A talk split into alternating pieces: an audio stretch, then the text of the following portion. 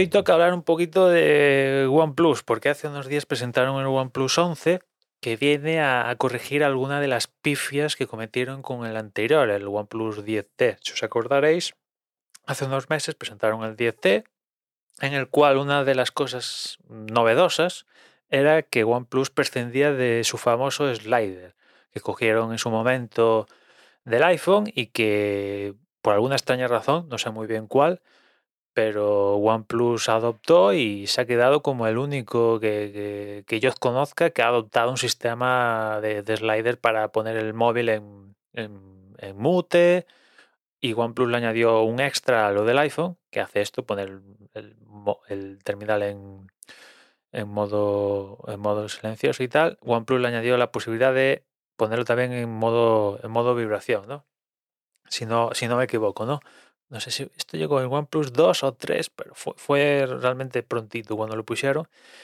Y ya digo, de, no sé si habrá algún fabricante que tiene slider para esto, pero de las marcas así más populares, sin duda OnePlus era el único, ¿no? El caso es que llegó el, 10T y decidieron sacarlo, ¿no? Que para mí es una pifia monumental porque en una industria esta de, de los teléfonos, donde todos los teléfonos están cortados por el mismo patrón, tener algo, por muy poquito que sea algo que te diferencia del resto, pues mm, no prescindas de él, de ello, ¿no? Que el slider tampoco es la una característica que te quita que te quita el hipo, pero ya digo, por muy cosa pequeña que tengas que te hace diferencia del resto, pues no prescindas de ella. Pues OnePlus prescindió de ella. Nos contó una milonga de que por qué lo hacían, porque podían aprovechar el espacio para hacer no sé qué movidas de motor de vibración, no sé qué movidas hay, más batería, no sé, y, lo quitaron, ¿no?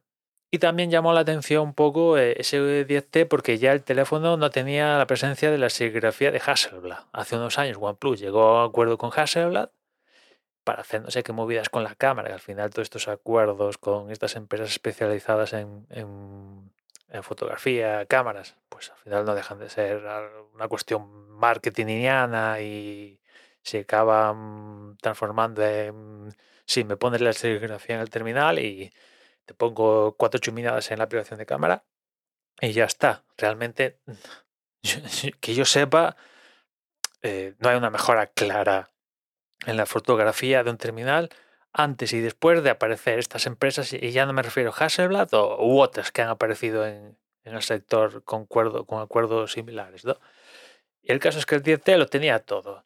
Tenía, prescindían del slider, esto de Hasselblad, y que en un mundo eh, muy igual, pues acaba siendo ya completamente irrelevante, ¿no? Y OnePlus viene de, unos últimos años donde eh, perdieron totalmente el norte. Empezaron intentando ser eh, eh, los, los eh, flagship killers estos, ¿no?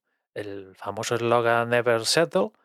Y se, y, se acabaron convirtiendo en, los flagship que querían matar, con los precios que querían matar, con las características, bueno, la relación calidad-precio que querían matar. Y ellos mismos se convirtieron en eso, porque claro, es, es, difícil competir, ¿no?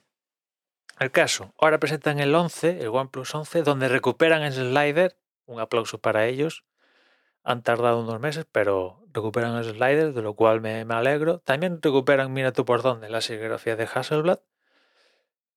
Y, y el terminal lo han puesto un poquito más atractivo, sobre todo en Estados Unidos, porque el precio de partida son 699 dólares que teniendo en cuenta Estados Unidos, los precios que se manejan y tal, sabéis que en Estados Unidos estos precios, pues, dependiendo del estado, eh, hay que sumarle un IVA. Bueno, el caso es que a ti te dicen un terminal como es el, último Snapdragon, el, que, el mismito que monta el, Ultra, pues te dicen que cuesta 699 y dices, pues hostia, parece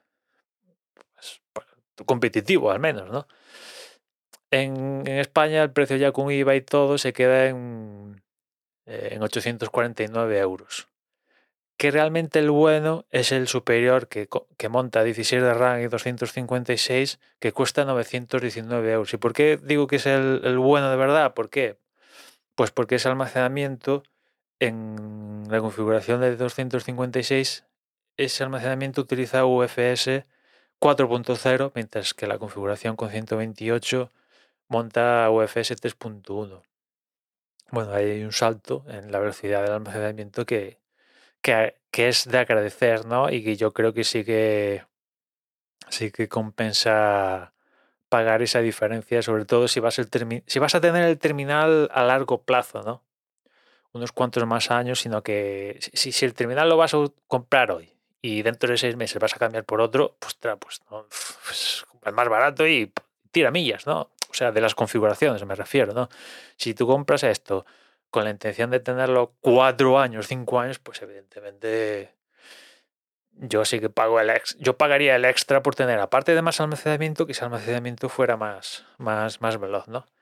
Y después el One, OnePlus también ha decidido, bueno, en esta galematías de mm, que tiene un poco que hacer OnePlus, que no puede sumarle todas las características a su terminal, sino que tiene que eh, decidirse por unas u otras y compensarlo con el precio, pues han decidido que su terminal no tenga carga inalámbrica. si no, si no voy mal, OnePlus ha tenido algún momento carga inalámbrica. Creo que no, no. Desde luego ah, no ha sido una de las cosas que ellos sean fuertes, donde son fuertes es en la carga con cable, ¿no? Y después también, si no voy mal, este OnePlus 11 tampoco tiene ningún rating de, para soportar agua ni, ni polvo, ¿no? Imagínese seguro que tendrá las gomas en sitios específicos como la bandeja SIN y, tal, pero claro, no, no se animan a pasar la certificación que cuesta un dinero y bueno, pues no la tiene. O al menos yo no la he visto en la página web que tenga ningún, ningún rating para soportar agua, que pueda ser sumergido o polvo, ¿no? Que, que a día de hoy básicamente se ha convertido en un estándar en todos los móviles, ¿no? Lo de tener algún un rating al respecto para soportar polvo y agua. Y lo de la carga inalámbrica también se está convirtiendo en, un estándar, ¿no? Y no tenerlo, pues, mm, bueno, pues son puntos eh, que no suman, ¿no? Pero no tendrá esto, pero lo que sí que tiene es Wi-Fi 7, que yo creo que es el primer terminal que veo así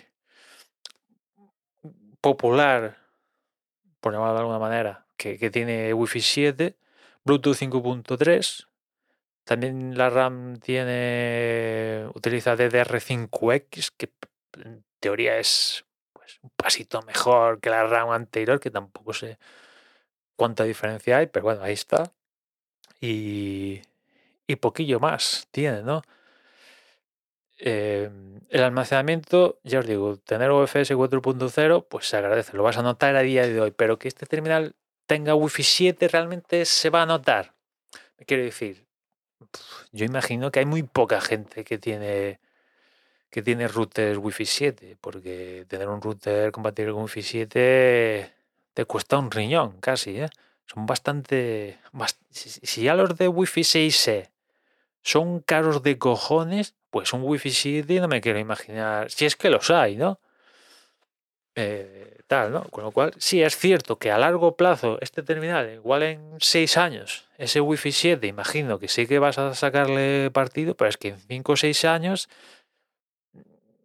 estás con el OnePlus 17, ¿sabes? O sea... Mm, sí, agradeces que tenga el Wi-Fi 7, pero mm, estoy pagando por una característica que, cuando voy a aprovechar. Mm, pues igual nunca, ¿no? Con lo cual no me metas una, no sé, es lo que pienso ya, no me metas un chip de Wi-Fi 7, ahórrate esa pasta y prefiero que me pongas carga inalámbrica, por ejemplo, ¿no?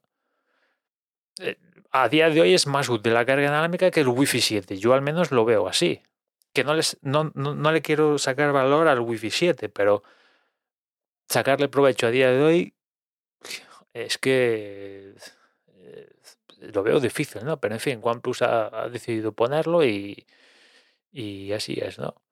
El caso, ya digo, 919 euros que sumando cositas, pues a ver, comparado con, con, posibles competidores, a ver, esto competiría con un iPhone Pro Max o la, familia Pro o con los iPhone, los Samsung S23 Ultra, pues no sé. Imagino que sí, claro, en esa comparativa estás comparando terminales de 1400 o alrededor de 1400 con uno de 900, 919, pues no está mal, ¿no? Después, mm, por ejemplo, entre el OnePlus 11 y un Pixel 7 Pro de 256, que creo que son mil pavos más o menos, aunque bueno, por ahí en Amazon están últimamente de ofertas que te dan el terminal con unos auriculares y no sé qué movidas, pues a ver, atractivo lo tiene, ¿no? Pero es que OnePlus es tan desconfiable, ese es un factor también importante, ¿no? Sí, igual el terminal está pintón, no te digo que no, pero es tan desconfiable que si mañana te dicen, yo si mañana me dicen que OnePlus cierra, me lo creo. Me lo creo perfectamente, ¿no? En cambio, sé que pues, pues Samsung, Apple y Google, pues, pues no. No va a pasar esto que mañana cierren, ¿no? Igual mandan a la línea de producto a, a freír pues puede ser, sobre todo Google, ¿no? Pero no, desde luego, esa incertidumbre de que en la generación anterior quitamos el slider, ahora lo incorporamos, quitamos cosas. A ver, mm, no sé. A mí me, me, genera rechazo, ¿no? Más del que ya tengo por OnePlus en lo particular, que ya sabéis, después de mi experiencia con OnePlus, pues. Mm, pues no sé. Me, me sentó un precedente que no. que no. lo, encuentro difícil que me haga con, un OnePlus, ¿no? El caso es que tenéis otra opción ahí en el mercado, el OnePlus 11, y bueno, pues em, que la conozcáis, ¿no?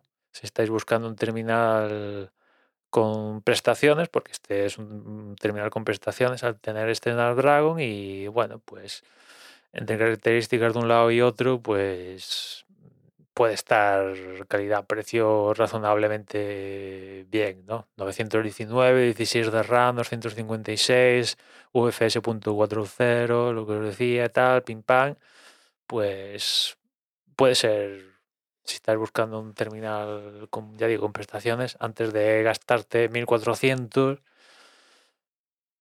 pues ahí cada uno decidirá si le importa el software, si le importa, yo qué sé, cada uno tal, pero que sepáis que, existe el OnePlus 11. Y nada más, ya escuchamos mañana, un saludo.